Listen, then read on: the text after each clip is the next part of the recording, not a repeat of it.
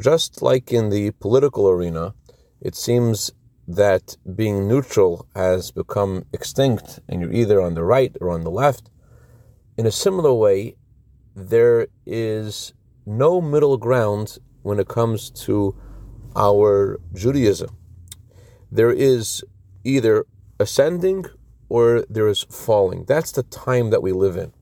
The one consistent thing that we can rely on is change. Good morning. This man wrote to the Rebbe about his birthday, and after giving him a blessing, the Rebbe remarked about one item that he reported to the Rebbe. He wrote that he hasn't changed much. And paraphrasing, the Rebbe wrote, It's a wonder that you say you haven't changed because the Torah tells us to always ascend in matters of holiness.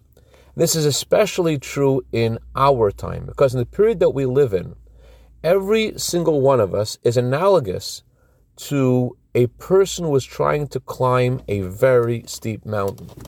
Either you are ascending or you are falling. This is in sync with the teaching of our sages.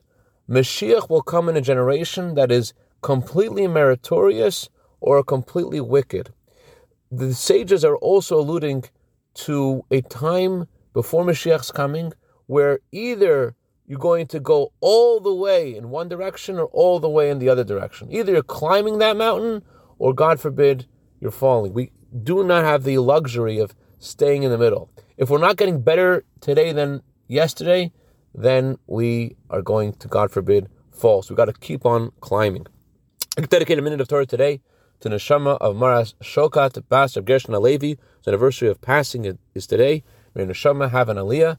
Also dedicate this to Rabbi Yonason Perry in honor of his birthday tonight for a year of bracha v'atzlacha begashmis v'ruchnias. Have a wonderful day and a wonderful chodesh.